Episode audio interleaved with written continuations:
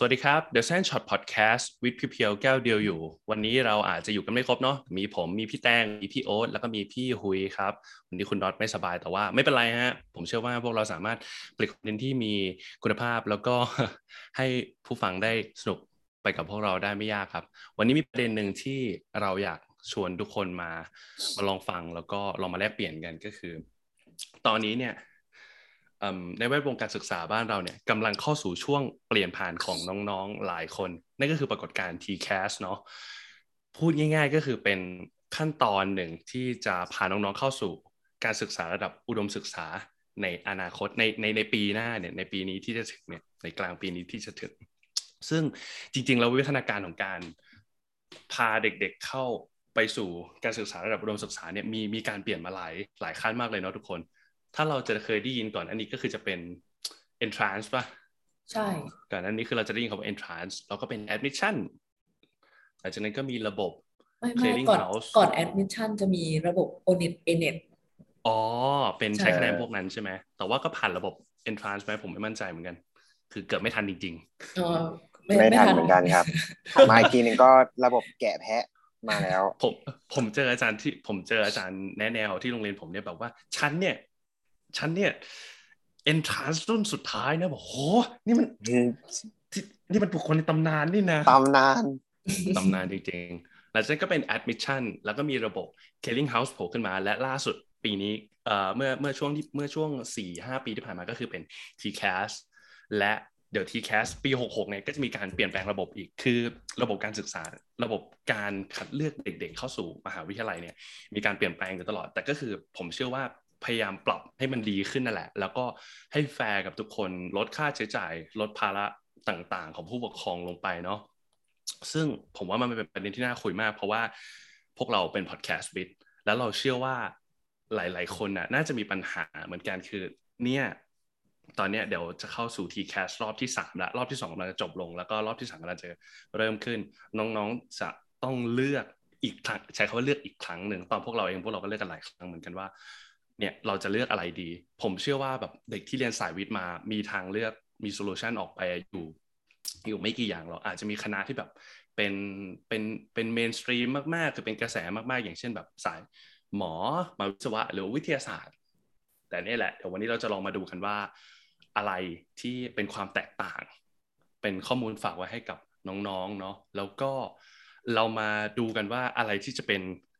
ปัจจัยที่ทำให้เรา เลือกอะไรไม่เลือกอะไร แต่ว่าเนี่ยเดี๋ยววันนี้เรามาปูแบ็กกราวกันก่อนว่าพวกเราอะเรียนอะไรกันมาจบอะไรกันมาเนาะเพราะว่าพวกเราเองก็เคยตกอยู่ในสภาวะแบบนี้เหมือนกันอะเริ่มที่อะเรียนเชิญพี่โอ๊ตครับครับ ก็อ่าเป็นคนหนึ่งครับที่เรียนด้านวิศวกรรมเคมีมา ในสมัยมัธยมปลายก็ตอนแรกก็ไม่รู้เหมือนกันครับ จะเรียนวิศวะอะไรดีอะไรอย่างนี้เนาะเพราะฉะนั้นเดี๋ยววันนี้เรามาคุยกันนิดนึงครับ ต่อไปต่อไปก็พี่แตงเนาะอืมเออก็จบปริญญาตรีมาเหมือนโอ๊ตก็คือ วิศวกรรมเคมี แล้วก็โทรไปต่อโทรที่ต่างประเทศ ก็ยังเป็นวิศวกรรมเคมีอยู่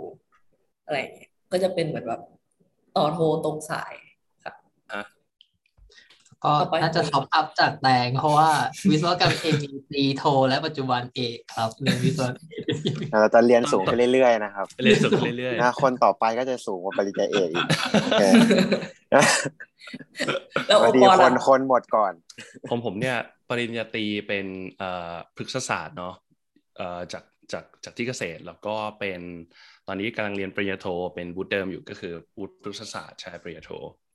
แต่ว่าพวกเราเนี่ยตอนเนี้ยคือพวกเราเนี่ยส่วนใหญ่ตรงเนี้ยก็คือจบปตีมีเรียนโทบ้าง แต่ว่าแบบแต่ละคนน่ะก็จะตอนนี้สิ่งที่แต่ละคนทำก็คือจะไม่เหมือนกันถูกไหมอย่างของไออย่างของพี่แตงตอนนี้ทำอะไรอยู่ฮะตอนนี้เป็นนักวิจัยอยู่ในมหาวิทยาลัยครับอือฮึบอกบอกชื่อมหาลัยได้ไหมครับเออดีไม่น่าก็อยู่ในมหาลัยหนึ่งอ่าโอเค แล้วก็อย่างของผมเนี่ยตอนนี้ก็เรียนต่ออ่าของพี่โอนะครับอ่า ของพี่ก็เป็น process engineer อยู่ในอ่าโรงกลั่นน้ำมัน แล้วก็พาร์ทไทม์ก็เรียน data science ไปด้วยอ่าโอเคฮะ ของว่าที่ดรฮุยยังยังยังยังยังอีกไกล ก็นั่นแหละปอเอกปอเอกก็ก็คล้ายๆนักวิจัย แต่ว่างานวิจัยของเราต่อเหมือนต่อให้เรียนวิศวกรรมเคมีเหมือนกันงานวิจัยของเรากับแตงก็ค่อนข้างจะคนละทิศคนละทางเลย อ่าฮะ ก็คือจริงๆอะตอนนี้ที่พวกเราทำอยู่อะนับว่าเป็นหนึ่งในอาชีพได้ถูกไหมอย่างอาชีพอย่างของผมกับของพี่หุยก็คือยังเป็นนักศึกษา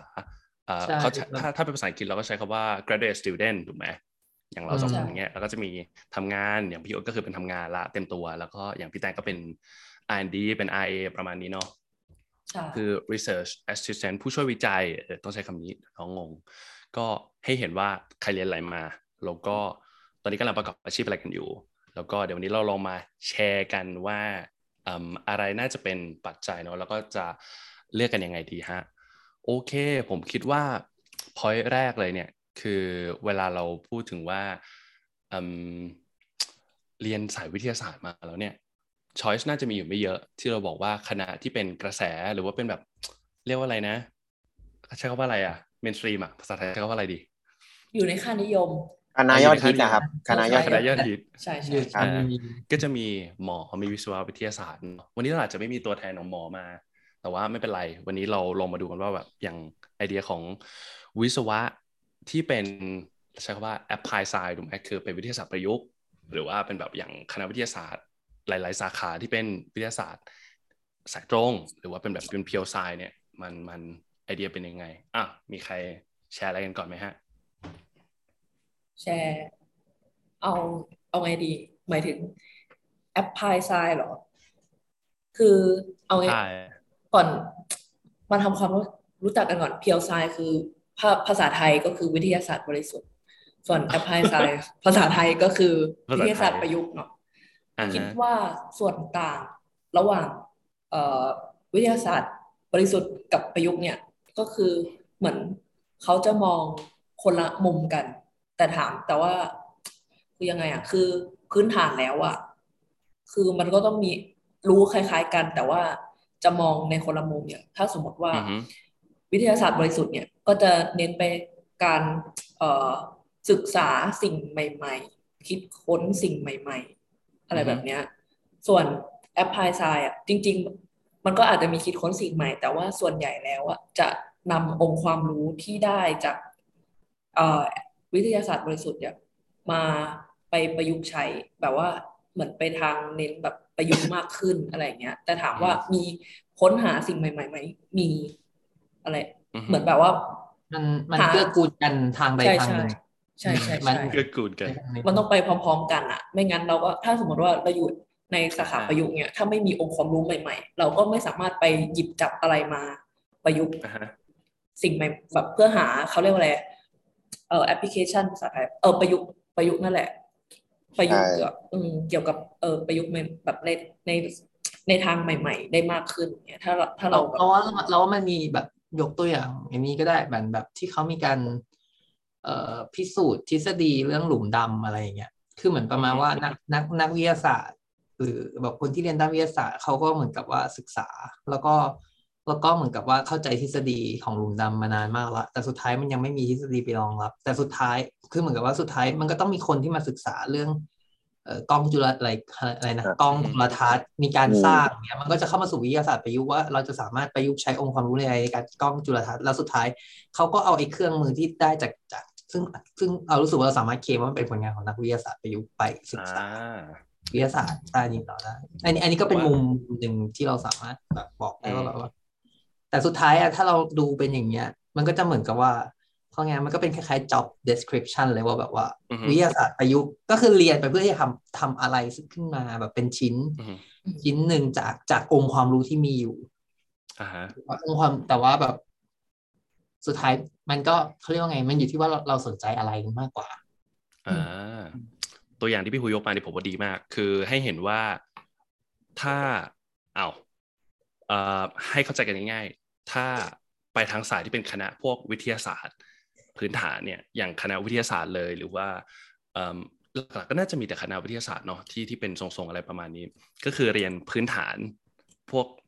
เรียนเรื่องของการเป็นวิทยาศาสตร์พื้นฐาน ปูพื้นฐานให้กับความรู้ แล้วก็เมื่อกี้ใช้คำว่าอะไรนะ พิสูจน์ทฤษฎีพวกนั้นแล้วพอเป็นสายอย่างวิศวะ หรือว่าเทคโนโลยีชีวภาพ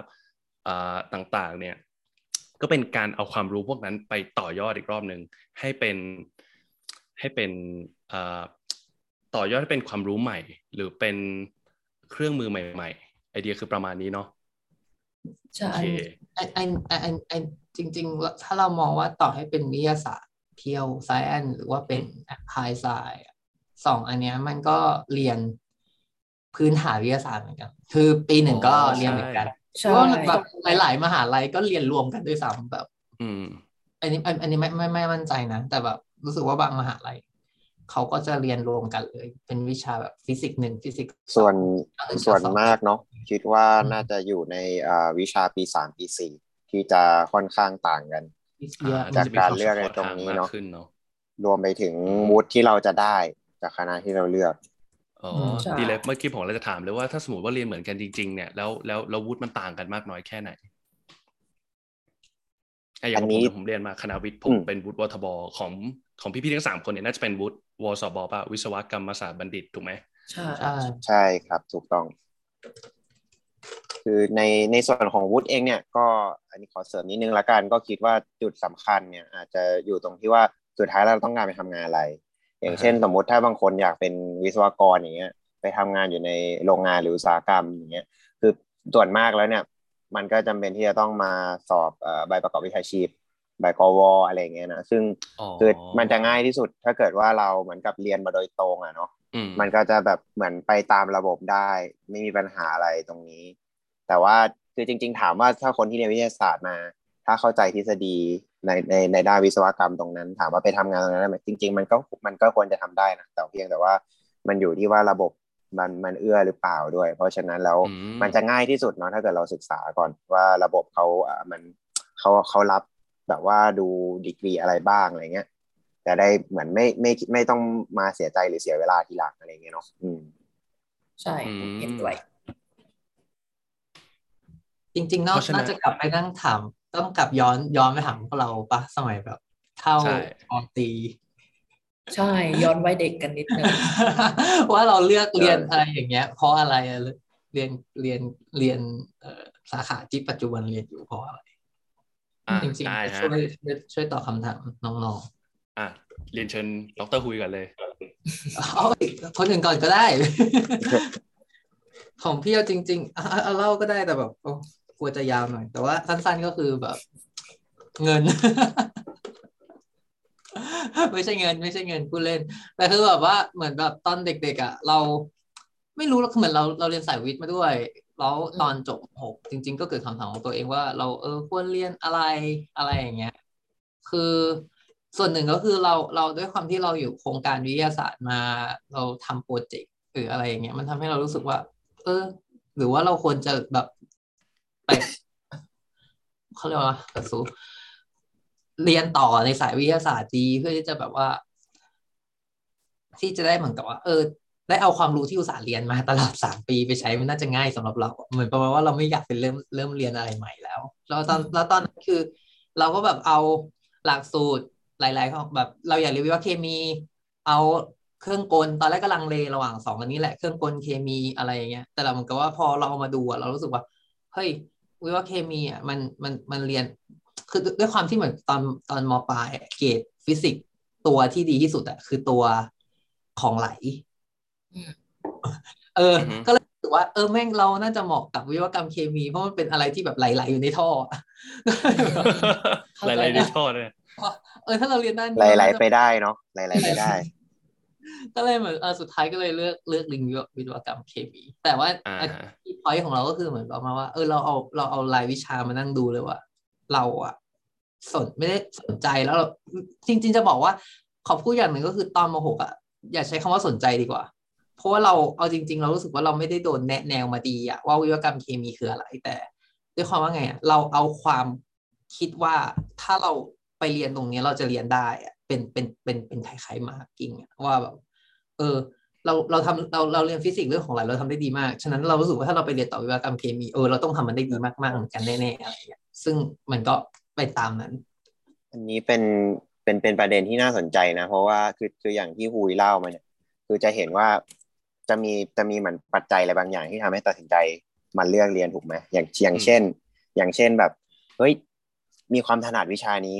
คิดว่าอันนี้น่าจะเรียนในมหาลัยเราเรียนแล้วรอด เรียนแล้วจบมาใช้ได้ อันนี้อันนี้หนึ่งสองอาจจะ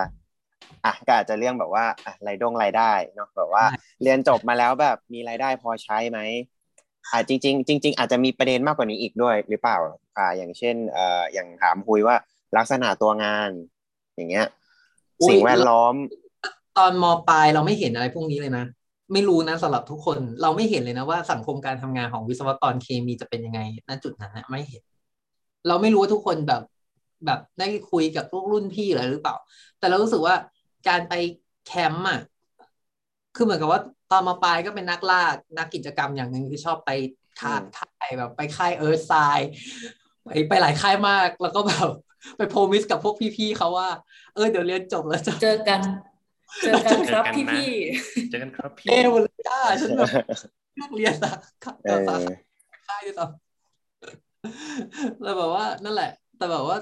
เรารู้สึกว่าทุกค่ายอะสิ่งหนึ่งเขาแค่ทำให้เห็นว่า เออเราจะได้เรียนอะไรนะ แต่อืมถ้าเขามาพูดในเทอมของการที่แบบว่าจบไปจะทำอะไรอะอืมเขาไม่ได้แบบเจาะนะเว้ยในความรู้สึกอะไม่ไม่รู้คนอื่นที่แบบเคยไปค่าย แบบรู้สึกยังไงมั่ง แต่แบบรู้สึกว่าเขาไม่ได้เจาะไม่ได้เห็นว่าสุดท้ายถ้าเราจบไปทำงานมันมันจะเป็นอะไรอะอืมส่วนใหญ่ก็อืมจะบอกว่าเรียนอะไรเนาะแล้วก็ใช่จะมีแบบคร่าวๆมาว่า เออจบไปแล้วทำอะไรได้บ้าง แต่ว่าเราจะไม่เห็นภาพว่าแบบเราไปทำงานแล้ว งานที่เราต้องทำอะจะเป็นลักษณะมันจะเป็นรมาณยังหไงเนาะใช่ใช่เพราะว่าอันนี้ก็คือพวกเราผ่านตอนปตีอะเราก็ผ่านการจัดค่ายให้น้องอืมามอะไรอย่างเงี้ยอืม ก็นะครับ อันนี้คือแบบฟังคือคือจากจากที่แชร์กันมาเลยจะเห็นว่า รุ่นรุ่นรุ่นที่ผ่านมาเองเนี่ย ก็เลือกเรียนมาโดยที่บางทีเราก็ยังไม่รู้ด้วยซ้ำว่าครับ ว่าสุดท้ายแล้วเนี่ยพอเราเข้าไปทำงานจริง ๆ สิ่งแวดล้อมที่เราจะเจอมันจะเป็นยังไงบ้าง หรือว่าตัวตัวงานเราอาจจะเคย เราอาจจะได้ยินผ่านๆจากรุ่นพี่อือฮึอะไรเงี้ยเนาะแต่ว่าจริง ๆ เราคิดว่าก็เป็นก็เป็นหนึ่งในปัจจัยที่เอ่อเรียกว่าสำคัญแล้วก็อ่า คิดว่าน้องๆรุ่นใหม่เนี่ยมีสิทธิ์ที่จะเข้าถึงเอ่อข้อมูลข้อมูลพวกนี้ได้อ่ามากกว่ารุ่นรุ่นก่อนๆหน้าละ แล้วก็อ่าเดี๋ยวยังไงเนี่ยเดี๋ยวเดี๋ยวเราจะพูดกันนิดนึงเนาะในแง่ของว่าเออแล้วน้องๆจะสามารถไปเข้าถึงตรงนั้นได้ยังไงกัน อยากอยากอยากจริง ๆ ถ้ายังมีเวลาอยากให้โอปอ เพราะเราเราอยากอยากอยากเห็นมุมมองของแบบคนที่เรียนแบบคณะ ใช่คือหนึ่งคือเลือกเลือกคณะวิทย์ สองคือออฮึเลือกพฤกษศาสตร์ เพราะว่าอืมขอสารภาพตามตรงว่าส่วนมีเพื่อนส่วนใหญ่ก็คือ ไม่มีคนไหนเรียนเลือกเรียนพฤกษศาสตร์เลย จะมีแค่แบบอะคะ math เอ่อก็คือคณิตเคมีชีวะฟิสิกส์อะไรอย่างเงี้ย ก็จะเป็นแบบคณะหลักๆ หรือว่าอ่าที่รู้จักใช่ก็จะเป็น biotech อะไรอย่างเงี้ย เทคโนโลยีชีวภาพ แต่ว่า เอ้ยพฤกษศาสตร์เนี้ย บอกขอสารภาพว่านี่เป็นคนแรกที่ แบบว่าให้เราเป็นเล่าอะไรให้เราเล่าอะไรไม่เคยอยู่ทำไมในแบบ ทำไมถึงทำไมถึงเลือกเรียนพฤกษศาสตร์แบบเพราะรู้สึกอันเนี้ยในความรู้สึกนะ คือมันไม่ใช่สาขาวิชาใน mainstream อะอ่าฮะอืมอืมคืออย่างผมผมรู้สึกว่ามี point หนึ่งที่ผมอยากพูดว่า มี point หนึ่งที่ผมอยากจะเล่าให้ฟังก็คือว่าเอมผมว่ามันเป็นเรื่องของการที่เราพูดถึงการออกแบบอาชีพในอนาคตอะคือ เรารู้ว่าเราชอบอะไรเรารู้ว่าเราไม่ชอบอะไรแล้วเราออกแบบว่าอนาคตเราอยากเป็นอะไร แต่ก่อนเนี่ยตอนสมัยมปลายเนี่ยผมเรียนเป็นสายวิทย์คณิตมา แต่ว่าหลักๆเลยผมจะทำทางด้านคณิตศาสตร์มา ถ้าเพื่อนๆที่โรงเรียนรู้จักผมก็จะคือรู้จักผมกัน คือพอพูดชื่อผมก็จะเป็นคณิตศาสตร์ตามมาอีกคำหนึ่งเออแล้วแต่ว่าผมรู้สึกว่ามันยากมากเวลาที่เราเอาคณิตศาสตร์ไปคุยกับคนอื่นนะคือคนอื่นไม่ไม่เข้าใจอะคือ คุณคือคุยกับคนอื่นไม่ค่อยรู้เรื่องอะผมก็เลยแบบทำยังไงดีนะ ผมเลยตั้งใจว่าผมจะเรียนอย่างอื่นอีกอย่างหนึ่งแล้วเดี๋ยวเราจับคณิตศาสตร์เนี่ยกับสิ่งที่เราเรียนใหม่เนี่ยมาเจอกัน แล้วผมก็ไม่ได้ทำอะไรเลย ผมก็แค่ไปนอนกลางวันที่โรงเรียน แล้วผมก็ฝัน ผมฝันว่าผมเนี่ยถือเทอร์โมมิเตอร์อันหนึ่งแล้วผมก็เดินหายเข้าไปในป่าแล้วผมก็จิ้มต้นไม้ จึกเข้าไปครับแล้วมันก็มีตัวเลขโผล่ขึ้นมา แล้วผมก็เออสามารถ ทำเหมือนกับการวิเคราะห์อะไรพวกนี้ได้ แล้วก็สามารถเล่า story อะไรสักอย่างว่าแบบตัวเลขพวกนั้นมันเออสะท้อนอะไรบางอย่างในในตัวต้นไม้ได้ ผมตื่นมาป๊าบผมก็เลยแบบเฮ้ยเนี่ยนี่มันใช่แน่ๆเลย ผมก็เลยไปหาข้อมูลดู อ่านหลักสูตรของพฤกษศาสตร์ทั้งสามที่จุฬาเกษตรพิดลเนาะมีอยู่สามที่เท่านั้นเอ่อแล้วก็อ่านหลักสูตรเสร็จปุ๊บเลือกไม่ได้ หลักสูตรคล้ายกันมาก ก็เลยตัดสินใจเลือกที่สี่เน็กไทฮะก็เลยเข้าไปเรียนที่ก็เลยเข้าไปเรียนที่เกษตร นี่คือคือคือแค่นั้นเลยคือไม่ได้คิดอะไรเยอะเอาตรงๆคือสีเน็กไทใช่ แต่ว่าแบบช่างช่างเรื่องนั้นไป หลัก ๆ คือเราได้เห็นว่าเฮ้ยเรารู้แล้วว่าอนาคตเนี่ยเราอยากทำอะไร เราอยากทำอะไรแล้วเราสนุก เราก็เลยเป็นเลือกอันนั้นเลย ตอนแรกเนี่ยถามว่ามั่นใจที่เลือกไหมบอกเลยว่า ไม่มั่นใจเลยเลย มีสองมีอาจารย์สองคนที่มา confirm กับเราว่าสิ่งที่เราเลือกเนี่ยค่อนข้าง ค่อนข้างน่าสนใจก็คือมีอาจารย์ที่เขาเป็นอาจารย์ฝึกสอนปอโทเขามาแล้วเราก็ได้พูดคุยกับเขาเพราะว่าเขาเรียนจบทางด้านสายจริงๆอะเขาจบมาเป็นคณะชีววิทยจบเป็นสายสาขาวิชาชีววิทยา แต่ว่าเอกตัว thesis หรือตัววิทยานิพนธ์ที่เขาทำเนี่ยเป็นทางด้านเกี่ยวกับพืชเป็นทางด้านพฤกษศาสตร์เขาก็เลยช่วย confirm ช่วยให้น้ำหนักกับเราได้ว่าแบบว่าเนี่ยดีไม่ต้องห่วง แล้วก็มีอาจารย์สอบภาษาอังกฤษคนหนึ่งที่จบมาจากที่ออกซฟอร์ด ก็ช่วย confirm ได้ว่าแบบเอ้ยมันเป็นอาชีพที่ดี มันเป็นอาชีพที่น่าสนใจ แล้วก็อังกฤษเนี่ยก็คือค่อนข้างดังอาชีพที่เป็น botanist หรือว่านักพฤกษศาสตร์อยู่ อืม เพราะงั้นผมเลยคิดว่าหลักๆเลยคือ เราเข้าใจว่าเราอยากทำอะไร แล้วเราค่อยพาตัวเองไปถึงจุดนั้น ค่อยๆไปเรื่อยๆตามขั้นตามตอน มันอาจจะฟังดูคณิตพฤกษศาสตร์ มันอาจจะฟังดูจับต้นชนปลายไม่ค่อยได้นะผมผมเองก็รู้สึกอย่างนั้นเหมือนกัน แต่ว่าทุกวันนี้ก็คือมั่นใจในสิ่งที่ตัวเองเลือกมากขึ้น อืมคราวนี้แบบอ๋อถ้าสังเกตดูอะส่วนใหญ่แล้วอย่างสมมติของคุยกับของโอปอเนี่ย วิธีแบบหาข้อมูลอะจะไปดูที่หลักสูตรอะไรอย่างเงี้ยเนาะแต่ว่าอยากจะแชร์หมายของส่วนตัวก็คือ มันก็เข้าไปดูหลักสูตรแหละ แต่ละที่เป็นยังไง แล้วจริงๆก็ อย่างวิศวะแบบ ตอนแรกอะก็ดูเหมือนวิศวะแบบพวกชีวการแพทย์ดูเหมือนกัน แต่พอเข้าไปดูหลักสูตรแล้วโอ้โหไม่สามารถอะไรอย่างเงี้ยแบบบางทีแบบไม่สามารถ แบบชื่อวิชาแบบ อืม ไม่น่านะอะไรแบบ รู้สึกว่าแบบ มันไม่ไหลใช่ไหมมันไม่ไหลไม่ใช่ไหลมันไม่ได้ไหลในท่อ มันไปไม่ได้มันไม่ไหล ใช่ อารมณ์แบบประมาณว่าแบบ คิดว่าความถนัดหมายถึงว่าความถนัดของเราก็ไม่น่าไปได้อะไรอย่างเงี้ยแล้วก็อืมเหมือนแล้วก็ดูจริง ๆอะสนสนใจทั้งวิทยาศาสตร์ แล้วก็วิศวกรรมศาสตร์ แต่เหมือนด้วยความที่เราอะชอบอะไรที่มันดูแบบ เหมือนประมาณว่าไปหยิบจับมาประยุกต์ใช้มากกว่า ที่จะแบบเหมือนแบบรู้ในให้มันลึก เหมือนทำความเข้าใจแบบในเชิงลึกอะไรอย่างเงี้ยก็เลยเหมือนอาตัดสินใจเลิกเรียนวิศวะแต่พอแบบ วิศวะอย่างเงี้ยอะเรียนสาขาอะไรดีก็แบบ ก็ดูแบบหนึ่งก็ เออ ก็ไปดูหลักสูตรเหมือนทุกคน แล้วก็รู้สึกว่า อืม แล้วก็ได้วิศวะเคมีมาเหมือนกัน รู้สึกว่าเราก็เลือกวิศวะเคมีมาตอนนั้นอะเพราะว่าไปเจออาจารย์คนหนึ่งอะไรเงี้ย ซึ่งเขาแบบมาพูด เขามาพูด เอ่อจะอันนี้จะไม่ได้แล้วพูดอะไรทั้งอย่างแล้วรู้สึกว่า ประทับใจมากแล้วอยากเป็นเหมือนอาจารย์คนนี้อะไรเงี้ยถ้าเรียนถ้าเรียนเหมือนเขาเราต้องเก่งเหมือนเขาแน่ๆเลย อะไรอย่างเงี้ยโรโมเดลใช่ไหมครับใช่ใช่ใช่มีไอดอลมีไอดอลมีไอดอลเออก็แบบเออต้องเก่งแบบเขาแน่ๆเลยอะไรเงี้ยต้องก็เลยแบบเราแบบเหมือนเจออาจารย์คนนี้ตั้งแต่มอต้นอะไรก็เลยเหมือนรู้ว่าเราก็อยากเรียนประแบบอยากเรียนแบบเนี้ย เอ้ยอยากอยากเป็นเหมือนเขา เราก็เลยต้องอยากเรียนวิศวะเคมีตั้งแต่มอต้นแล้วก็ เป็นอย่างนั้นมาตลอดแล้วคือแบบแล้วตอนนั้นอะไม่ได้แบบมีภาพในหัวเลยว่าจะเป็นวิศวกรใน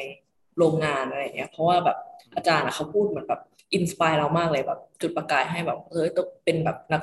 วิศวกรนักวิจัยอะไรเงี้ยนี่ก็เป็นเหตุผลที่มาถึงแบบทำไมตอนนี้ยัง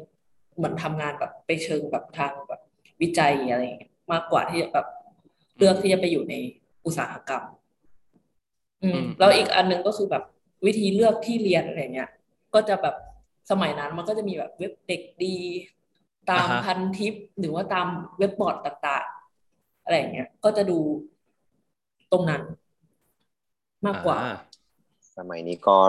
คิดว่าเริ่มเริ่มจะล้างไปอยู่ในเฟซไปอยู่ใน Facebook กันกันแทนแล้วเนาะทวิตเตอร์มีอะไรแบบมีแหล่งอื่นไหม ก็เห็นว่าสมัยนี้ก็น่าจะไปอยู่ในกลุ่ม Facebook เนาะแล้วก็อาจจะ มีในทวิตเตอร์บ้าง อาจจะมีคนเขียนเว็บมีเดียมบ้างอะไรบ้างหรือไม่ก็อาจจะเป็นยูทูบเบอร์ที่เดี๋ยวนี้ต่อก่อนพอนึกถึงว่าเว็บมีเดียมแล้วนึกถึงอีกอันนึงที่เหมือนเขาที่เข้าไปอ่านหาข้อมูลสมัยนั้นอะมันจะเป็นเว็บเหมือน X t น่ะที่ทุกคนจะมาเขียนไดอารี่เป็นบล็อกเป็นบล็อกเป็นบล็อกใช่ว่าไดไดอารี่ว่าวันนี้เรียนอะไรรีวิวการสอบสัมภาษณ์ ข้อสอบ เข้ารับตรงมอนี้เป็นยังไงอะไรอย่างเงี้ยคือคิดว่ามันก็น่าจะมีคนแบบมาเขียนไดอารี่ของตัวเองให้อ่านอยู่คิดว่าสามารถเข้าหมายถึงว่าเข้าไปแบบลอง search หาดูในอินเทอร์เน็ตได้ แต่ว่าจริง ๆ ก็แอบรู้ของโอ๊ตมาเหมือนกันว่าก่อนหน้านี้โอ๊ตแบบไม่ได้ไม่ได้อยากไม่ได้เลือกวิศวะเคมีเป็นอันดับแรก แต่อยากเรียนทันตะอ๋อ ก็ ก็ก็มีเหมือนกันอย่างต่างตอนนั้นเองเนี่ย ก็แบบเหมือนเลือกด้วยความที่เขาเรียกว่าอะไรนะ เหมือนมันเป็นคณะที่เรารู้สึกว่า เออแบบ คือเราอาจจะเลือกจากเหมือนกับอาชีพที่แบบว่า เออรายได้มั่นคงอะไรนี้ก่อนเนาะเสร็จแล้วก็รู้สึกว่า เออ เป็นเรื่องของเหมือนทันอย่างทันตแพทย์นี่เราก็ดูตอนนั้นแบบเออรู้สึกว่าในแง่ของสิ่งแวดล้อมการทำงานเหมือนเราเคยไปหาหมอฟัน เรารู้สึกว่าเออเราชอบในความที่แบบเหมือนต้องมี ต้องมีแบบอนามัยมีมีศิลปะในการแกะสลักฟันอะไรพวกนี้เราก็แบบรู้สึกว่าเออก็เป็นหนึ่งอาชีพที่น่าสนใจ แล้วก็เรียนวิทยาศาสตร์อะไรเงี้ยซึ่งตอนนั้นเราก็สนใจอยู่ละแต่ว่าอย่างเออเหมือนพอเราเลือกเนาะมันก็อ่ามันก็มีหลาย ๆ ปัจจัยอะเนาะอันนั้นก็ปัจปัจจัยของการสอบเข้าก็เป็นปัจจัยหนึ่งอีกอันหนึ่งก็เป็นอย่างเช่นอ่าเราก็ถนัดวิชาคำนวณนะจริง ๆ แล้วด้านวิศวกรรมก็สนใจเหมือนกัน ก็ก็มีงานที่แบบว่าเออทำแล้วแบบ เหมือนทำแล้วมี Impact ออกมาได้อ่าเหมือนกันอย่างเช่นมีพอยต์หนึ่งก็คืออย่างจะเห็นว่าของแตงกับของฮุยกับของโอบเนี่ยจะเหมือนกับว่าชอบในลักษณะเหมือนกับศึกษาเข้าไปในในเลเวลที่มันค่อนข้างจะดีฟหน่อยเนาะเพื่อที่แบบเหมือนเป็นนักวิจัยใช่ไหมอย่างของอ่าของของเราเองเนี่ยจะเป็นลักษณะว่าเออจริง ๆ คือก็ตอนเรียนทฤษฎีก็ก็สนใจนะ แต่ว่าเหมือนกับเป็นคนที่เหมือนกับว่าเอออยากที่จะเหมือน ออกมาทำงานด้วยอันนี้หนึ่งแล้วก็เหมือนกับการทำงานในอุตสาหกรรมอะเวลาแอปพลายเวลาแอปพลายแบบว่าความรู้ที่เรามีลงไว้ปุ๊บมันเห็นผลค่อนข้างไวแบบเหมือนกับว่ามันเป็นมันเป็นทฤษฎีที่เหมือนกับมันคิดมาเสร็จหมดแล้วเราเอามาใช้ปุ๊บมันเห็นผลทันทีอย่างเช่นแบบเอ้ยแบบช่วยลดของเสียหรือว่าเพิ่มกำไรให้บริษัทอะไรเงี้ยแบบภายในระยะเวลากี่เดือนกี่เดือนก็ว่าไปเลยคือมันเห็นผลแล้วแบบอาจจะบางคนอาจจะ อ่าอาจจะชอบทำอะไรที่แบบเฮ้ยเหมือนเราคิดอะไรใหม่ไปเลยเนาะอาจจะเป็นในระยะเวลาแบบสามปีหรือห้าปี แต่ว่าเอออย่างของเราเองก็มีมี point หนึ่งที่เป็นเรื่องของแบบเอออาจจะแบบไม่ไม่ต้องใช้เวลานานมาก แต่ว่าเห็นผลอะไรก็เป็นอันหนึ่งก็ใช่ครับ มีหลายปัจจัย เท่าที่ฟังฟังพวกเราคุยมาและดูแบบ เรามี inspire อย่างจริงๆเอ่อพี่โอ๊ตบอกว่าไปหาหมอฟันแล้วเห็น ก็ก็ก็ชอบก็ชอบเหมือนกันใช่ไหมฮะ ตอนแรกก็คืออยากเป็นหมอฟันเหมือนกันใช่ไหมใช่ใช่ครับ ก็คือเหมือนเหมือนการที่ได้ไปเห็นของจริงก็ค่อนข้างจะช่วยให้เราแบบรู้สึกว่าเออแบบอย่างน้อย เราเห็นภาพแล้ว ถ้าเราจบมาทำงานเป็นเป็นอาชีพเนี้ยชีวิตมันน่าจะประมาณไหนเนาะแต่ว่าอย่างอย่างตอนนั้นเองเนี่ยถามว่าเอออาชีพวิศวะ ตอนนั้นรู้ไหมว่าทำงานแล้วมันเป็นยังไง เอาจริงก็ไม่เห็นภาพเท่ากับ ตอนที่เหมือนเหมือนอย่างอาชีพหมอนะที่เพราะว่าอาชีพหมอเป็นอาชีพเหมือนเราได้เลยใช่ปะแต่ว่าอย่างอาชีพวิศวะนี่แบบอยู่ดีก็ขอเดินไปหาในโรงงานหน่อยอะไรเนี้ยก็ก็อาจจะไม่ค่อยนะไม่ค่อยมีเนาะแต่ว่าก็แต่ก็ยังคิดว่าสมัยนี้ก็ยังมีมีหนทางอยู่นะสำหรับแบบว่าน้องๆรุ่นใหม่ก็อาจจะสามารถที่จะยกตัวอย่างเช่นเดี๋ยวนี้ก็เริ่มมีคนเป็นยูทูบเบอร์ละอะหรือบางอย่างหรือยกตัวอย่างเช่นอะอย่างสมัยนี้ก็เริ่มมีคนทำพอดแคสต์ละอะแบบอ่า ก็ก็รู้ว่า เอ้ย คนนี้แบบว่าทำอาชีพอะไรเนาะเขาอาจจะแบบเหมือนจริง ๆ ถ้าเกิดรุ่นน้องเนี่ย มีปัญหาคล้ายๆ กับรุ่นพี่เนาะก็คือแบบอยากรู้ว่างานนี้มันเป็นยังไง ก็อาจจะสามารถที่จะ reach out มาหาได้ อย่างเช่นแบบถ้ามีอ่าถ้ามี YouTube อาจจะคอมเมนต์มาถาม อาจจะแบบว่าเออคุยกันเพิ่มเติมได้อะไรเงี้ยเป็นต้นเนาะอ่าไม่ใช่แค่ YouTube อย่างเดียวเนาะสมัยนี้ก็มีเว็บเว็บแบบ LinkedIn บางคนก็อยู่ในกลุ่ม Facebook เดียวกันอย่างเงี้ยเป็นต้น มันก็ อ่าก็คืออยากจะบอกว่าอ่าเหมือนเคยเห็นมาเยอะครับ แบบว่าไม่ว่าจะเป็นกลุ่มแบบเคยเห็นอย่างเช่นกลุ่มคณิตพยมปลายก็มีแบบว่าคนเข้าไปถามเยอะ แล้วก็เห็นมีผู้ใหญ่หลายคนที่เขาอยากจะช่วย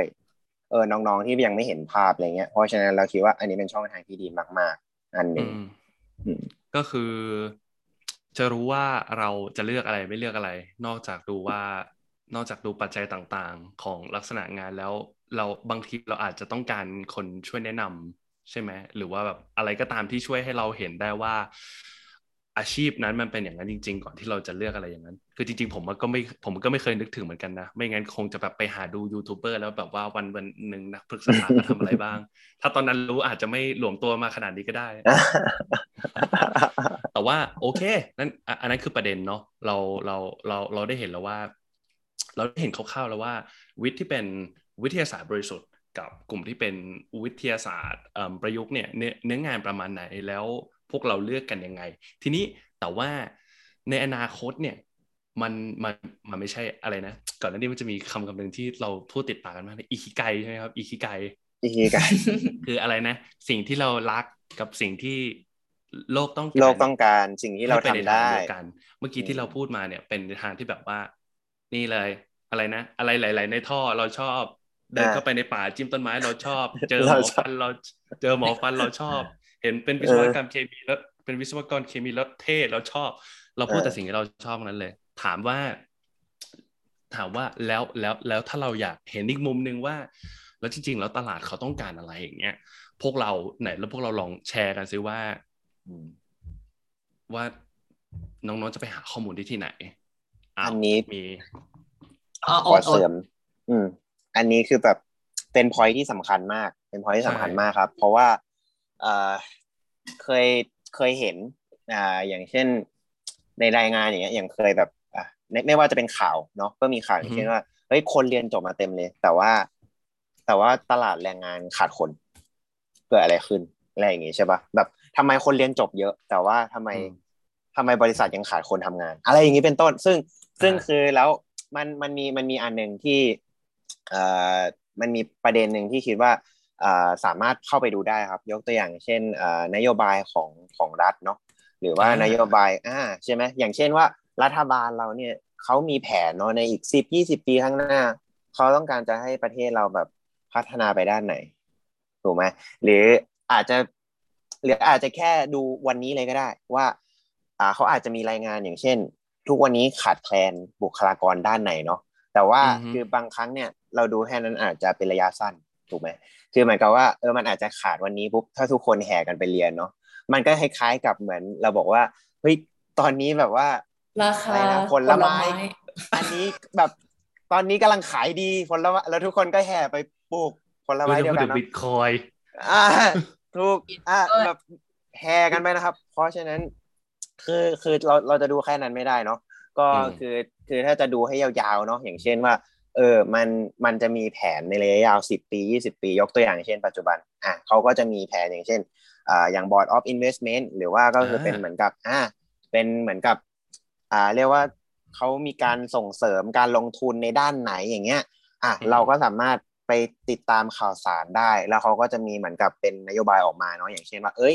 ในในอนาคตข้างหน้านี้ จะมีแบบ ฟ้ามีแบบห้าอะไรนะ 5S curve ใหม่ที่กำลังจะมา S curve คืออะไร อาจจะแบบก็เรียกว่าง่ายๆว่าเป็นเหมือนกับเทคโนโลยีใหม่ที่กำลังเข้ามา อย่างเช่น ไม่ว่าจะเป็นดิจิตอลอีโคโนมีนะช่วงนี้ทุกคนอาจจะได้ยินบ่อยแบบ Data ง Data Big Data AI อะไรก็ว่าไปเนาะก็เป็นหนึ่งในสิ่งที่กำลังมา medical hub ในอนาคตก็อาจจะมีคนแก่เยอะขึ้น เขาต้องการพัฒนาการแพทย์ขึ้นไปอีกอะไรอย่างเงี้ยครับ หรือไม่ก็เรื่อง aviation logistics อันนี้ก็คือเรื่องของการบินเรื่องของแบบอ่าโลจิสติกเนาะใช่คือทุกทุกทุกเรื่องทั้งหมดนี้ รวมไปถึงเรื่องเชื้อเพลิง เรื่องสารเคมีทุกทุกอย่างสำคัญหมดเลยเพราะว่าเป็นสิ่งที่ใช้ในชีวิตประจำวันอะไรเงี้ยเป็นต้น แล้วคือเหมือนกับว่าตอนนี้เราก็แบบคือมันก็จะมีเทรนโลกนั่นแหละเนาะซึ่งแบบรัฐบาลเราเขาก็จะวิเคราะห์มาแล้วแล้วก็เขาก็จะแบบดูว่าเอออีกยี่สิบปีข้างหน้าเราต้องปูทางไปยังไง เพื่อจะ ให้เหมือนกับประเทศมันเคลื่อนไปข้างหน้าไปในทางนั้นได้ เพราะฉะนั้นแล้วเนี่ยคือเราสามารถที่จะยึดจากตรงนี้ได้เป็นต้นนะครับอย่างเห็นบางคนนี่ก็จะอย่างอันนี้ไม่แน่ใจว่าแตงนี่เคยได้ยินอย่างเช่น บางคนเขาก็จะแบบหาทุนเรียนอะไรอย่างนี้เนาะมันก็จะมีทุนที่เหมือนกับว่ารัฐบาลสนับสนุนปะซึ่งมันก็น่าจะเป็นในแนวทางที่ ไปทางเดียวกันเนาะกับที่เขาต้องการที่จะให้ประเทศพัฒนาไปเป็นต้นมีแตงมีอะไรที่จะแชร์เพิ่มเติมตรงนี้ไหมก็จริง ๆ เรามันก็ต่อเนื่องมาจากโอ๊ตพูดนั่นแหละว่าแบบนโยบายของรัฐเขาต้องการให้อนาคตประเทศอะในอีกห้าหรือสิบปีข้างหน้าเป็นยังไงเขาก็จะส่งคนไปเรียนแล้วกลับมาใช้ทุน โดยให้นักเรียนทุนเหล่านั้นอะเออเข้ามาอยู่ในระบบราชการอะไรเพื่อ ให้เอ่อเพื่อพัฒนาประเทศให้เป็นไปในแนวทางที่เขาต้องการ เพราะฉะนั้นในระยะอาจจะแบบบางบางทีอะเข้าไปดูในนโยบายของรัฐบาลเนี่ย อาจจะแบบบางคนอาจจะยังไม่เห็นภาพว่าแบบอ้าวแล้วอย่างนี้กูพูดพูดอย่างเอ้ยเออเอออย่างนี้ต้องไปเรียนอะไรวะอะไรอย่างเงี้ยเออแบบเราจะเลือกเรียนคณะอะไรเพื่อให้มันมันอยู่ในเขาเรียกว่าอะไรอยู่ในธีมที่เขากำหนดอะไรเงี้ยก็มีอาจารย์คนหนึ่ง เคยพูดไว้ว่าถ้าอยากรู้ว่าประเทศกำลังต้องการคนเอ่อที่ถนัดทางด้านไหน ให้ไปดูในเอ่อเว็บทุนกอพอว่าทุนกอพอเขาหาคน เพื่อส่งไปเรียนสาขาวิชาอะไร แล้วก็อะเราเราก็อาจจะไปเหมือนแบบอ่านดูว่าอ่าส่วนใหญ่แล้วจะเป็นเอ่อคณะนี้นะอ่าอย่างเช่นช่วงนี้ก็จะมีเยอะ ๆ ก็เป็นแบบพวกเอ่อ quantum computing AI หรือระบบ automa- เอ่อระบบออแบบพวกอะไร automation เนาะของในอุตสาหกรรม หรือระบบขนส่งระบบราง หรือเป็นพวกแบบเกี่ยวกับเออเขาเรียกว่าอะไรนะเกี่ยวกับเออพวก medical hub อะก็แบบวิทยาศาสตร์การแพทย์อะไรเงี้ยหรือว่าแบบมีส่งเภสัชไปเรียนเกี่ยวกับพวกกัญชงกัญชากระท่อมอะไรอย่างเงี้ย แต่ว่าเออคือมันก็ไม่ได้มีเฉพาะสายวิทย์หรอก มันก็จะมีแบบพวกแบบ สายสังคมเช่นเช่น พวกเรียนเศรษฐศาสตร์ เรียนสังคมสงเคราะห์จิตวิทยาอะไรเงี้ย คือเขาก็ส่งไป เราสามารถไปดูได้ว่าเขาอะส่งเขาอยากได้คนประเภทไหนอะไรเงี้ย อันนี้ก็อาจจะเห็นในระยะเวลาที่มันแบบเหมือนสั้นลงมาหน่อย เพราะว่าการส่งคนไปเรียนมันก็จะเป็นแบบประมาณว่าปตีปโทปเอกซึ่งมันก็จะอยู่ประมาณสิบปีเนาะ ถ้าสมมติ ตีไปถึงเอกเนี่ยก็จะแบบในช่วงแบบอะสิบปีต่อจากนี้เขาเขาเขาก็เหมือนแบบเด็กนักเรียนทุนนักเรียนจบมาแล้วก็เขาก็จะได้เข้ามาทำงานในฟิลที่เอ่อรัฐบาล อยากให้เขามาทำงานประมาณนั้น ก็จะเหมือนก็คงเป็นแบบไอเดียคร่าวๆในการดูว่าแบบตลาดแรงงานไทยในอนาคตจะเป็นไปในทางแนวไหน อะไรประมาณเนี้ย อืมอืมอืมทีนี้ทีนี้เราอยากอยากจะไม่ใช่เสริมแต่ง ก็ก็คิดว่าแบบเรายังมีเวลาเนาะคือเหมือนแบบว่าเราคือเหมือนแบบที่แตงเล่ามาก็จะเห็นว่าเหมือนกับสุดท้าย เราเราก็ควรที่จะแบบดูดูเทรนด์ของประเทศด้วยว่าเขาจะมุ่งไปในทิศทางแต่สิ่งหนึ่งอะที่ที่มันกำลังเกิดขึ้นในยุคปัจจุบันแล้วเราก็เคย discuss กันใน episode ก่อนก็คือ เราจะเห็นว่าเทคโนโลยีทุกวันนี้มันค่อนข้างเติบโตไวและทิศทางของของโลกอะมันเปลี่ยนไปแบบมี dynamic ที่ค่อนข้างแบบแตกต่างเหมือน มันไม่ใช่เหมือนกับว่าสิบปีแล้วมันจะเปลี่ยนแล้วว่าเดี๋ยวนี้มันเหมือนห้าปี เทคโนโลยีก็เปลี่ยน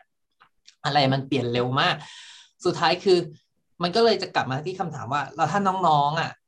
บางทีอาจจะต้องมองปัจจัยตัวนี้ด้วยว่าสังคมมันไม่ได้เขาเรียกไงไดนามิกของการเปลี่ยนแปลงสังคมมันไม่ได้ช้าเหมือนเมื่อก่อนแล้วอะมันเร็วขึ้นกว่ามากอะแล้วถ้าเกิดเขาจบสมมุติอย่างอย่างเอาจริง ๆอะพวกเราเองก็เป็นหนึ่งใน ผลกระทบของนั้นก็ได้นะ อย่างเช่น เรายกตัวอย่างก็คือตอนสมัยเราเลือกเรียนวิศวกรรมเคมี เราคิดว่าเราจบไปอะเราจะไปทำงานด้าน oil and gas ถูกปะแต่พอเราจบมาจริง ๆ ปรากฏว่า oil and gas ในประเทศไทยก็ค่อนข้างที่จะแบบดาวอะลงมาเยอะอะไรเงี้ยอันหนึ่งด้วยเรื่องทรัพยากรในประเทศเราก็ค่อนข้างจำกัด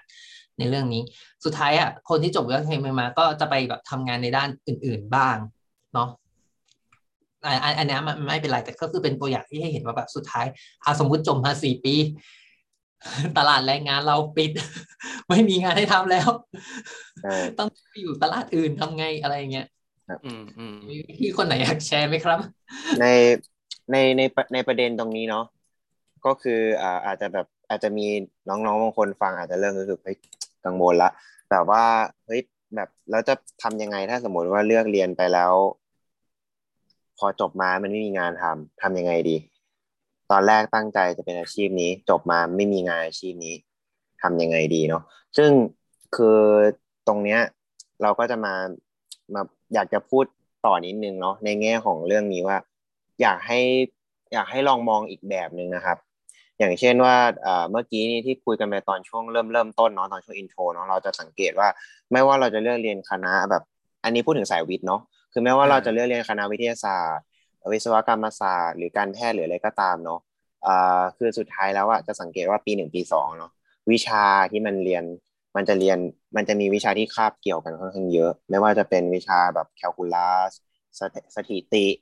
หรือว่าบางคนอาจจะเรียนเขียนโปรแกรมเนาะอ่าบางคนอาจจะเรียนพวกวิทยาศาสตร์พื้นฐานอะวัสดุ เคมีชีวฟิสิกส์อะไรก็ตามเนาะซึ่งอ่าคืออาจจะไม่ใช่ทุกคนที่แบบอย่างสมมติอะพอแบบ อขึ้นปีสามปีสี่แล้วเนี่ยอาจจะไม่ได้แบบต่อยอดในทันทีอ่าในในทุก ๆ วิชาอ่าแบบบางบางคณะอาจจะเน้นคำนวณไปเลย อาจจะเน้นฟิสิกส์ไปเลยอะไรเงี้ย บางคณะอาจจะแบบใช้แต่ programming กับกับคณิตศาสตร์อย่างเดียว บางอย่างอย่างของอ่าโอปอยนี้อาจจะใช้เน้นไปทางชีวะ แต่พอไปทำวิจัยก็อาจจะมีสถิติขึ้นมาบ้าง เป็นต้นอะไรเงี้ยซึ่งอ่าคือคืออยากให้มองอย่างนี้นะครับ ว่าวิชาที่เป็นวิชาพื้นฐานเนี่ยสำคัญ สำสำคัญมากเอ่อคือแบบมากใช่ คือเราโฟกเราเราแบบถ้าเราโฟกัสเนาะที่วิชาพื้นฐานตั้งแต่ปีหนึ่งปีสองสมมุติเราไปเรียนปีสามปีสี่หนึ่งคือรากฐานเราแน่นปุ๊บเราต่อยอดได้ง่ายขึ้น แล้วถามว่าโอเคพอเราต่อยอดไปเนี่ย จบมาปุ๊บถ้าเราไม่มีงานตรงสายทำคือหมายถึงวิชาเฉพาะทางที่เราเรียนไปปีสามปีสี่ถามว่าอ้าวเรายังสามารถไปทำอย่างอื่นได้ไหมเนาะคืออยากให้มองในมุมที่ว่าเฮ้ยต่อให้เราไปเรียน ปีสามปีสี่มา มันไม่ได้มันไม่ได้เรียนมันเรียนจบมาแล้ว มันไม่มีงานด้านนี้ทำแต่มันมีงานอย่างอื่น แต่ว่าจริง ๆ ปีสามปีสี่เนี่ยเราก็จะผ่านอย่างเช่น วิชาสัมมนา หรือว่าวิชาที่แบบเราได้ทำวิจัยได้ทำงานกลุ่มอย่างเงี้ย ทุกอย่างมันเป็น skill มันเป็น skill หมดเลยครับ ไม่ว่าจะ skill การทำงานร่วมกับผู้อื่นskill การบริหารจัดการเวลา skill การเรียนรู้เรื่องใหม่ๆ พวกนี้คือ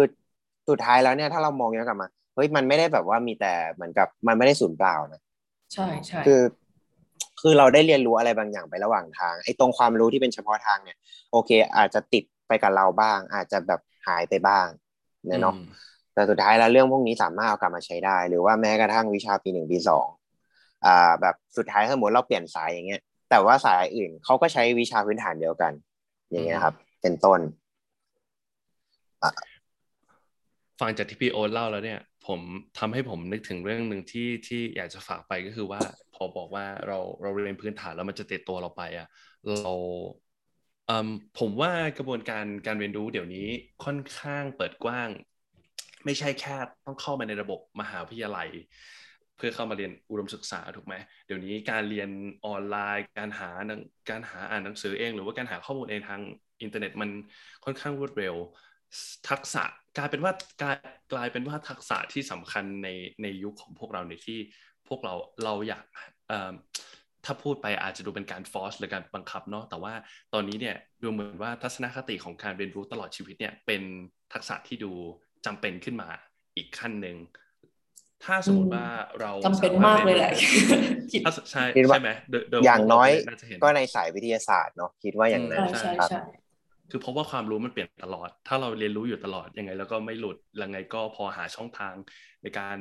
ทำงานทำงานวิจัยหรืออย่างอื่นได้ตลอดเนาะเป็นการพัฒนาตัวเองไปด้วยอีกทางหนึ่งอยากให้อยากให้มองทักษะเหล่านี้เอาไว้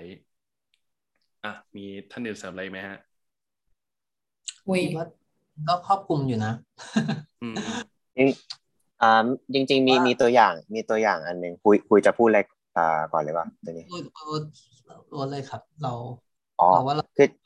แค่จะเสริมเสริมเป็นตัวอย่างครับ อย่างอย่างยกตัวอย่างเช่นเนาะอย่างบางคนสมมติถ้าใครเรียนสายชีวะมาอืมอาจจะทำวิจัยหรือว่าอะไรแล้วแบบอาจจะวิเคราะห์จีนหรือเซลล์อะไรก็ไม่รู้ใช่ไหมทำสถิติเราก็วิเคราะห์มาเฮ้ยจีนตัวไหน หรือพันธุกรรมตัวไหนที่ส่งผลต่อทำให้เกิดออกมาเป็นแบบนี้บาบาอะไรอย่างนี้ถูกไหมแต่ว่าคือยกตัวอย่างเช่นอะสมมติถ้าจบมาปุ๊บอะแล้วเกิดอยู่ดีรู้สึกเฮ้ย ไม่อยากทำงานด้านนี้แล้วอะอยากไปเหมือนอยากทำงานอย่างอื่นหรือบางคนอาจจะแบบรู้สึกว่าเฮ้ยเกิดแบบจำเป็นที่จะต้องรีบไปทำงานอ่าในอุตสาหกรรมหรือไปทำงานบริษัทเนาะอย่างยกตัวอย่างเช่นเฮ้ยจริง ๆ อาจจะสมมุติถ้ามีงานอย่างเช่นบริษัทอ่าสมัยนี้เนาะอ่าไม่ว่าจะเป็นบริษัทอย่างเช่น เกี่ยวกับพวกอ่าการขายของอ่าขายของออนไลน์ หรืออะไรพวกนี้แบบที่เราได้ยินกันบ่อยๆ ช้อปปี้ลาซาด้าบาบาสมัยนี้มีเต็มไปหมดเลยเนาะซึ่งแบบว่าคือถามว่าสมมติถ้าคนที่เรียนจบชีวะเฮ้ยมันมาเกี่ยวอะไรกับเรื่องพวกนี้ สมมติพอสมมตินะ ถ้าเขาได้มาวิเคราะห์ข้อมูลที่อยู่ในวงการคนละวงการกันแต่สุดท้ายแล้วสถิติเขาเข้าใจเขาเขารู้ว่าเฮ้ยอย่างเช่น อันนี้รู้ว่าจีนในที่จะส่งผลต่อพันธุกรรมอ่าเกิดออกมาเป็นอย่างนี้ใช่ไหมอย่างอันนี้อาจจะเป็นเหมือนกัน อาจจะเป็นแบบว่า เฮ้ยโปรโมชั่นอะไรที่ทำให้คนแบบว่า อยากที่จะมาซื้อผลิตภัณฑ์ตัวนี้ คือสุดท้ายแล้วครับ ทุกอย่างมันเหมือนถ้าเกิดเราเข้าใจเนาะเราเข้าใจตัวแก่นของวิชาจริงๆมันมันใช้ได้หมด มันใช้ได้หมดเลยอ่าเลยเลยอยากให้แบบเอ่ออย่าอย่าไปมองว่า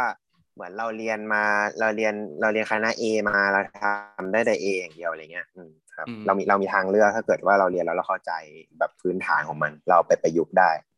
อย่า อย่ากลัว อย่ากลัวที่จะทำงานไม่ตรงสายใช่ไหมถ้าเกิดว่ามันมันมีเหตุผล แล้วเราเรารู้สึกว่าเราจำเป็นที่จะต้องไปเราเราชอบทางนั้นมากกว่า หรือมันอาจจะ เออมันอาจจะแบบเหมาะสมกับไลฟ์สไตล์เรามากกว่าอะไรก็ว่าไปอะเนาะอืม อืมพอพอพูดถึงทำงานไม่ตรงสายแล้วเนี่ย คือบางบางคนบางคนอาจจะมารู้ตัวตอนที่เรียนเรียนจบไปแล้ว แต่ว่านั่นนั่นไม่เป็นไร แล้วก็อีกอย่างหนึ่งที่ผม ผมเห็นทุกปีก็คือว่าน้องๆซิ่วเรื่องของการซิ่วคือเราจะเห็นว่าแบบบางทีน้องๆเข้าไปเรียนแล้วอุ้ยเราไม่อยากซิ่วเราอยากเรียนให้จบเนี่ยแล้วแล้วกลายเป็นเหตุการณ์แบบเมื่อกี้ก็คือว่าเรียนจบมาแล้วไปทำงานไม่ตรงสาย แต่ว่านั่นก็ไม่เป็นไรแล้วก็การซิ่วเองก็ไม่ได้ผิดเหมือนกัน ถ้าเข้าไปเรียนแล้วแบบ เอ้ย ไม่ใช่แล้วเข้าไปเรียนแล้วไม่ใช่เลยนี่นี่มันไม่ใช่ชั้นน่ะคืออย่ากลัวอย่ากลัวที่จะต้องต้องซิ่วหรือว่าที่จะเปลี่ยนสายเนาะ เราอาจจะเคยได้ยินประโยคค่อนข้างคลาสสิกก็คือว่าอะไรเนี่ยเสียเวลาปีเดียวสองปีดีกว่าเสียเวลาทั้งชีวิตอยู่กับอะไรนะงานงานงานที่เราไม่ได้ชอบพูดไปแล้วมันก็เหมือน life coachพูดไปเหมือน life coach แต่ว่าแบบเรา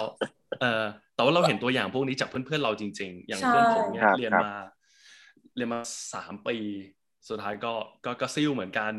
เราก็โอ้แล้วพอเขาซิ่วไปเสร็จปุ๊บเขาก็ happy ตอนนี้คือจะเรียนจบตีแล้ว เราก็ยินดีกับเพื่อนๆด้วย เขาได้เจอสิ่งที่เขาชอบ อาจจะใช้เวลาบ้างแต่ว่าถ้าเราได้ศึกษาตัวเองผมว่ามันค่อนข้างเป็นอะไรค่อนข้างค่อนข้างคุ้มที่จะที่จะจะใช้คำว่าเสียงก็ไม่ถูกที่จะเปลี่ยนไปทำอะไรในสิ่งที่เราคิดว่าเราน่าจะชอบยิ่งกว่าเนาะไม่ประเด็นนี้น่าสนใจตรงที่ว่า เราอาจจะเพราะว่าเราโตมาในระบบที่มันเหมือนค่อนข้าง force ว่ามันมี step มันประมาณว่าถ้าเรา step เราจะพลาดตลอดชีวิตด้วยแหละ มันก็เลยทำให้คนหลายๆคนมองว่าแบบ การการสร้างเขาเรียกอะไรอะจุดการคือเราเรา value การการที่เราแบบ drop หรืออะไรอย่างเงี้ยเหมือนเป็นการเราแบบพลาด ว่าเราพลาดใช่ไหมพลาดใช่ไหมแต่ว่าแบบหลาย ๆ ครั้งอะเรารู้สึกว่ามันถูกทำให้มัน over ไปอะว่ามันคือการพลาดทั้งชีวิตในความเป็นจริงคือ มันแค่ step back ถอยหลังกลับมาหนึ่งสองสามแล้วเราก็แค่ค่อยจำกลับไป เราเราชอบเราขอปิด episode นี้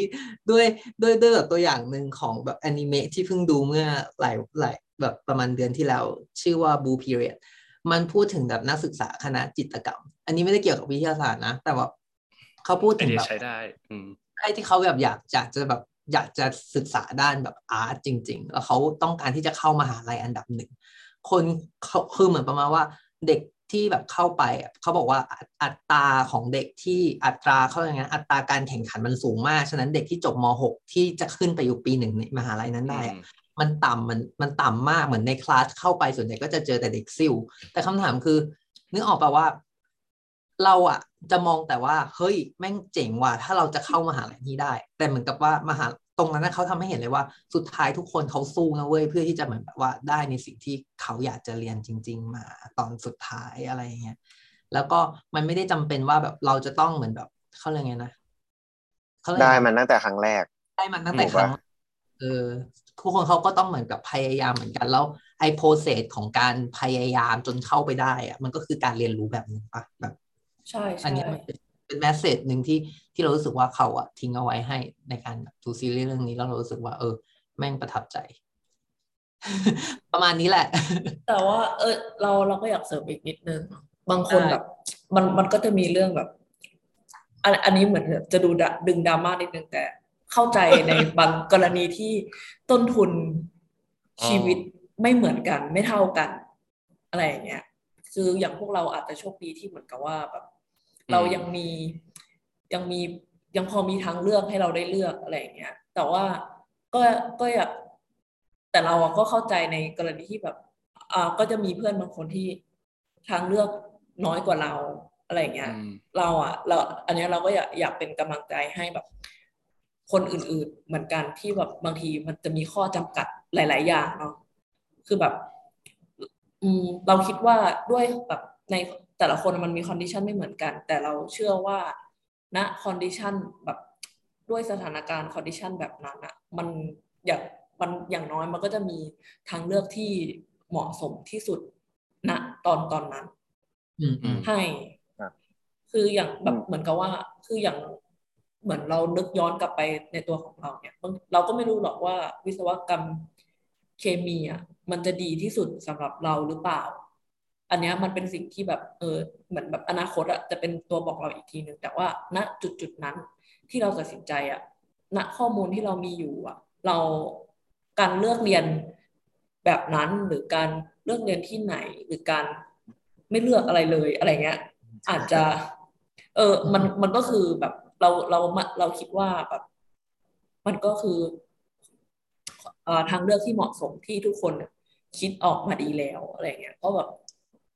จริงๆมันอาจจะมีแบบคนที่แบบไม่เลือกอะไรเลยแบบสมมติว่าไม่เป็นไร ฉันอยากอยากพักอาจจะแบบพักหนึ่งปีแล้วค่อยเริ่มใหม่ อย่างนี้ก็ได้ อะไรเงี้ย คือแบบการไม่เลือกอะไรเลย มันก็อาจจะเป็นทางเลือกที่ดีที่สุดณตอนนั้นด้วยเหมือนกัน คือ อืม คือแบบ อันนี้ก็เหมือนไลฟ์โค้ดเนาะมามาแบบ จริงจริงจริงจริงการที่มันดูดีอะเออคิดคิดว่าการที่ไม่เลือกก็เป็นการเลือกอย่างหนึ่งอืมใช่ใช่ แต่คือแบบมาแล้ว เปิดหมดไลฟ์โค้ชเออไม่แต่แบบคือคือเราเข้าใจ disclaimer ใช่ใช่แต่แต่แต่แค่แบบคิดว่าโอเคคือแบบอย่างที่แตงว่าเนาะมันมีมันมีหลายหลายเคสหลาย condition มาก แต่ละคนไม่เหมือนกันเลย ร้อยพ่อพันแม่ background พื้นฐานอ่าหรืออาจจะเป็นโอกาสในชีวิตอะไรก็ตามเนาะมันมันมันต่างกันมาก แต่ว่าคือคิดว่าสุดท้ายแล้วเนี่ย พอเราไปอยู่ในจุดนั้นอะจุดจุดที่เราต้องเลือกทำอะไรสักอย่างเนี่ยคืออย่างอย่างที่บอกมาเลยตั้งแต่เอ่อ cover กันมาใน EP เนี้ยคือมันมีสมัยเนี้ยจะบอกว่ามันหนึ่งคือมันมีหลากหลายช่องทางมาก ที่เราสามารถแบบไปหาข้อมูลเพิ่มเติม เพื่อช่วยให้เราแบบเฮ้ยตัดสินใจได้อย่างมั่นใจมากขึ้นอ่าโอเคคือแบบสอนให้เราไปคุยกับรุ่นพี่คุยกับญาติ หรือว่าอ่าปรึกษาครูแนะแนว ดู YouTube ไปถามใน Facebook อะไรมาก็ตามมันมีหลากหลายช่องทางมากสุดท้ายแล้วเนี่ยคือ เราอาจจะได้ข้อมูลเท่าที่เราหาได้ในตอนนั้นเนาะแต่แต่พอถึงเวลาแล้วเนี่ย สุดท้ายเราก็คงต้องเลือกอะไรบางอย่าง เลือกที่จะทำอะไรบางอย่าง ไม่ว่าจะเป็นแบบ อาจจะชั่งน้ำหนักมาหมดแล้วสี่ห้าออปชันนี้เราเลือกแล้วหรือบางคนอาจจะรู้สึกว่า มันอาจจะดีกว่าที่จะเฮ้ยเลือกที่จะขอเวลามากกว่านี้แล้วปีหน้าค่อยกลับมาใหม่ ก็ก็เป็นหนึ่งในออปชันเหมือนกัน แต่สุดท้ายแล้วพอเราเราเราต้องเลือกเนี่ย เราเลือกไปแล้ว อยากขอให้แบบเอ่อทุกคนแบบอาจจะมองมันในในลักษณะนี้เนาะว่าเฮ้ยคือคือยังไงเราก็ต้องเลือกอะตอนนั้นอะแต่พอเราเลือกไปแล้วอะเราจะอยู่กับมันอยู่กับมันยังไงให้ให้เรียกว่ามันมันดีต่อตัวเราที่สุดอะอืมอืมอืมอืมคือพอเราเข้าไปเรียนแล้วเนี่ย เราอาจจะไม่ได้ชอบทุกอย่าง อาจจะไม่ได้มีงานที่เราอยากทำ มาเหมือนกับว่า รอแบบว่าปูพรมรอรับเราทุกทุกทุกทุกทุกอย่างเนาะแต่ว่าคือสมมติถ้าเราทำไม่ดีที่สุดเลยเนี่ยเฮ้ยสุดท้ายแล้วสมมติถ้าถ้ามันใช่ เออเราอาจเราก็อาจจะได้ไปในออปชันที่เราคิดไว้ตอนแรกเนาะแต่ถ้าสมมุติว่าเฮ้ยไปถึงวันนั้นมันไม่มี เราต้องไป alternative อื่น เราอาจจะต้องเปลี่ยนสายงาน เราจะต้องไปเรียนด้านอื่น เพิ่มเติมอะไรเงี้ย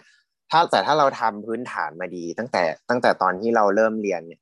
สุดท้ายเราคิดว่าเออมันมันมันมันสับเปลี่ยนกันได้ มันเป็น skill ที่เราเรียนรู้ระหว่างทางแล้วสุดท้ายเรา apply ได้คือแบบมันแล้วมันแบบบางคนอาจจะแบบ อาจจะได้เรียนสิ่งที่อยากเรียนตั้งแต่แรก แต่สุดท้ายแล้วโลกมันอาจจะเกิดการเปลี่ยนแปลงขึ้นมาก็ได้ด้วยซ้ำเลยครับ เพราะฉะนั้นแล้วแบบตัวเราก็เปลี่ยนแปลงด้วยเหมือนกัน ถูกทุกอย่าง มันมันเปลี่ยนไปได้ บางทีเราอาจจะแบบ เราอาจจะเหมือนเราเราเรียนเรียนไปเรื่อยๆหรือเราอาจจะเห็นเพื่อนเห็นอาจารย์ เห็นรุ่นพี่ แล้วความคิดเราอาจจะเริ่มแบบรู้สึกเฮ้ยอันนี้มันใช่ไงที่เราอยากทำจริงๆหรอเนี่ยหรือเราอาจจะมาทำงานแล้วเรารู้สึกเฮ้ยแบบเฮ้ยจริง ๆ แล้วเราอาจจะเหมือนพ prefer ไลฟ์สไตล์อีกแบบหนึ่งอะไรก็ว่าไปเนาะซึ่งซึ่งแบบมันก็ไม่มันก็ไม่แปลกอะไรครับเหมือนกับเราเราได้เรียนรู้มากขึ้น เรามีความรู้มากขึ้นแล้วเราเห็นมากขึ้น เราก็อาจจะมีแบบมุมมองที่กว้างขึ้น สุดท้ายเราอาจจะแบบเห็นอะไรมากกว่าเดิม แล้วเราก็เลยคิดว่า เออ จริง ๆ แล้ว เราอาจจะควรไปทำอีกอย่างหนึ่งมากกว่า หรือเราอาจจะเห็นก็ได้ว่าสุดท้ายแล้วเนี่ยเฮ้ยสิ่งที่เรากำลังทำอยู่นี่มันมันดีจริง ๆ มันดีกว่าที่เราเคยคิดอีกอะไรเงี้ยครับ ก็อ่าเนี่ยครับ สุดท้ายแล้วนี่คืออยากให้ทุกคนแบบว่า เอออย่าอย่าไปมองว่ามันเป็นสิ่งที่อ่าเรียกว่าน่ากลัวคือแบบ อนาคตมันสามารถเกิดการเปลี่ยนแปลงได้ ตัวเราก็เกิดการเปลี่ยนแปลงโลกเปลี่ยนแปลงอย่างเงี้ย แต่สุดท้ายแล้วถ้าเกิดก็จินตนาการเนาะคือทุกคนทุกคนก็ต้องถูกแบบเหมือนกับสมมุติถ้าโลกเปลี่ยนแปลงเนี่ยทุกคนก็ยังอยู่ในโลกเดียวกัน คือทุกคนก็ต้องเผชิญกับสิ่งเดียวกัน สุดท้ายแล้วมันอยู่ที่ว่าเราเราแค่เหมือนกับ ถ้าเรามองโลกแบบว่าในมองพยายามมองโลกในแง่ดีครับ ว่าเฮ้ยแบบเฮ้ยจริง ๆ แล้วสิ่งที่เราเรียนรู้มาเนี่ย มันก็ใช้งานได้นะ ในอีกในอีกแบบหนึ่งเป็นต้นอย่างเงี้ยครับ แล้วเราเราจะไม่รู้สึกว่าโหแบบเฮ้ยเราโหเราเราทำอะไรไม่ได้เลยจริงๆ เราเราทำได้นะเออแต่เราอาจจะแค่ต้องแบบลองเปลี่ยนวิธีอ่าลองประยุกต์นิดนึงอะไรเงี้ยครับ อันนี้ก็ลองถอยถอยลงมามองแบบให้แบบภาพกว้างขึ้นนะเพราะแบบบางทีอะสมมติอย่างอันเนี้ยแบบบางทีทำวิจัยเนาะบางทีแบบมุ่งจะหาคำตอบแบบเนี้ยแบบเนี้ย สุดท้ายแล้วพอเออมันแล้วมันก็ไม่ได้ไม่ได้ พอไปคุยกับอาจารย์ อาจารย์ก็จะบอกว่าเออลองถอยกลับมาดูก่อนแบบว่าลองภาพรวมว่าจะไปทางไหนได้บ้างคิดว่าคิดว่าอันนี้มันก็ประยุกต์ได้เหมือนกันในกับแบบชีวิตบางทีเหมือนแบบเอ้ยกูต้องประสบความสำเร็จด้วยกันแบบนี้เท่านั้นนะแต่แบบเออ มันอาจจะแบบอาจจะมีแบบติดขัดอะไรอย่างเงี้ย จริงๆแล้วการถอยหลังกลับมามาพูดมาแบบ มามองภาพรวมหรือว่ามาพูดคุยกับตัวเองเนี่ยมันก็อาจจะช่วยเป็นหนึ่งในวิธีที่ทำให้หาทางมาหาโซลูชันหาแบบวิธีแบบอันนี้เจอจะจะสังเกตนะครับว่าเหมือนชีวิตเรามันไม่ได้จบจากการเลือกตรงนั้น คือเหมือนกับเราเลือกปุ๊บอย่างที่แตงเรา มันชีวิตมันมันไปต่อข้างหน้าไปเรื่อยๆ แล้วแบบเราก็เจอสิ่งใหม่ ๆ เรื่อยๆ สุดท้ายแล้วแบบ คือเราก็ต้องตัดสินใจไปเรื่อยๆเนาะแบบว่าเฮ้ย เราอาจจะมุมมองเปลี่ยนอะไรก็ตาม คือพอเราตัดสินใจใหม่เรา คือเราเราก็คิปโกอิงอะไรเงี้ยคือแบบเออเรา มันเราแค่พยายามคิดว่าตอนนั้นเราตัดสินใจดีที่สุดแล้ว เราไม่จำเป็นต้องกลับไปตอนนั้นอะไรเงี้ยเพราะว่าเออคือกลับเราย้อนกลับไปเราเราเป็นนั่งคิดดู เออ สิ่งที่เราคิดมาตอนนั้น มันก็ดีที่สุดแล้วจริง ๆ ที่ตัวเราในตอนนั้นสามจะคิดออกมาได้อะไรเงี้ยซึ่ง ไม่คิดว่าไม่มีอะไรต้องเสียใจในตรงนั้นครับ แล้วก็อยากอยากอยากเป็นกำลังใจให้กับเอ่อแบบทุกๆคนที่แบบกำลังอยู่ในสถานการณ์นี้เนาะเข้าใจว่ามันมันมันค่อนข้างแบบยากอะ คือมันมีออปชันเต็มไปหมด มันมีปัจจัยเยอะแยะ โอกาสที่ที่แบบเข้ามาเมื่อไหร่ก็ไม่รู้อะไรเงี้ยเป็นต้นแบบ อืมก็แต่ยังไงก็ขอให้แบบทุกคนแบบว่า เอ่อทำให้เต็มที่แล้วก็สุดท้ายก็คือ เราเราอยู่ไปกับมันครับ แล้วก็เราทำให้ดีที่สุดอ่าอะไรเกิดขึ้นเราก็ปรับตัวเท่านั้นเองครับโอเคครับ มีใครจะเสริมอะไรอีกไหมแบบพูดให้กำลังใจ พูดให้กำลังคือแบบมาวันนี้คือแบบเหมือนแบบมาเป็นกำลังใจให้น้องๆ ใช่มาเป็นกำลังใจให้ อารมณ์แบบเป็นเหมือนรุ่นพี่แนะแนวด้วยเหมือนกัน อืม เพราะเรารู้ว่าทุกคนเองก็น่าจะ ผมเข้าใจว่าแค่แค่ระบบแค่ระบบการคัดเลือกอย่างเดียว พวกเราก็น่าจะเราก็น่าจะมีความกังวลประมาณหนึ่งแล้วเนาะพวกพวกเราเข้าใจเราพวกเราก็เคยผ่านมาก่อนเนาะก็คิดว่าน่าจะประมาณนี้เนาะสำหรับวันนี้ก็ขอให้น้องๆทุกคนนะฮะที่ที่ถ้าสมมติได้ฟังเนาะก็ขอให้โชคดีนะฮะแล้วก็ได้อะไรนะประสบความสำเร็จแล้วก็อะไรนะ เอ่อได้เข้าคณะในดวงใจของพวกเขาใช่ไหมใช่ประโยคคลาสสิกเลยประโยคคลาสสิกเลยติวเตอร์ติวเตอร์ต้องพูดแบบเออขอให้ได้เข้าคณะในดวงใจนะฮะโอเคครับ ผมคิดว่าก็น่าจะประมาณนี้ก็ใช้เวลากันมาประมาณนึงเนาะก็ขอให้ทุกคนโชคดีครับ และนี่คือ The Sand Shot Podcast แล้วพบกันใหม่ใน EP หน้าขอบคุณและสวัสดีครับ สวัสดีค่ะบ๊ายบาสวัสดียครับ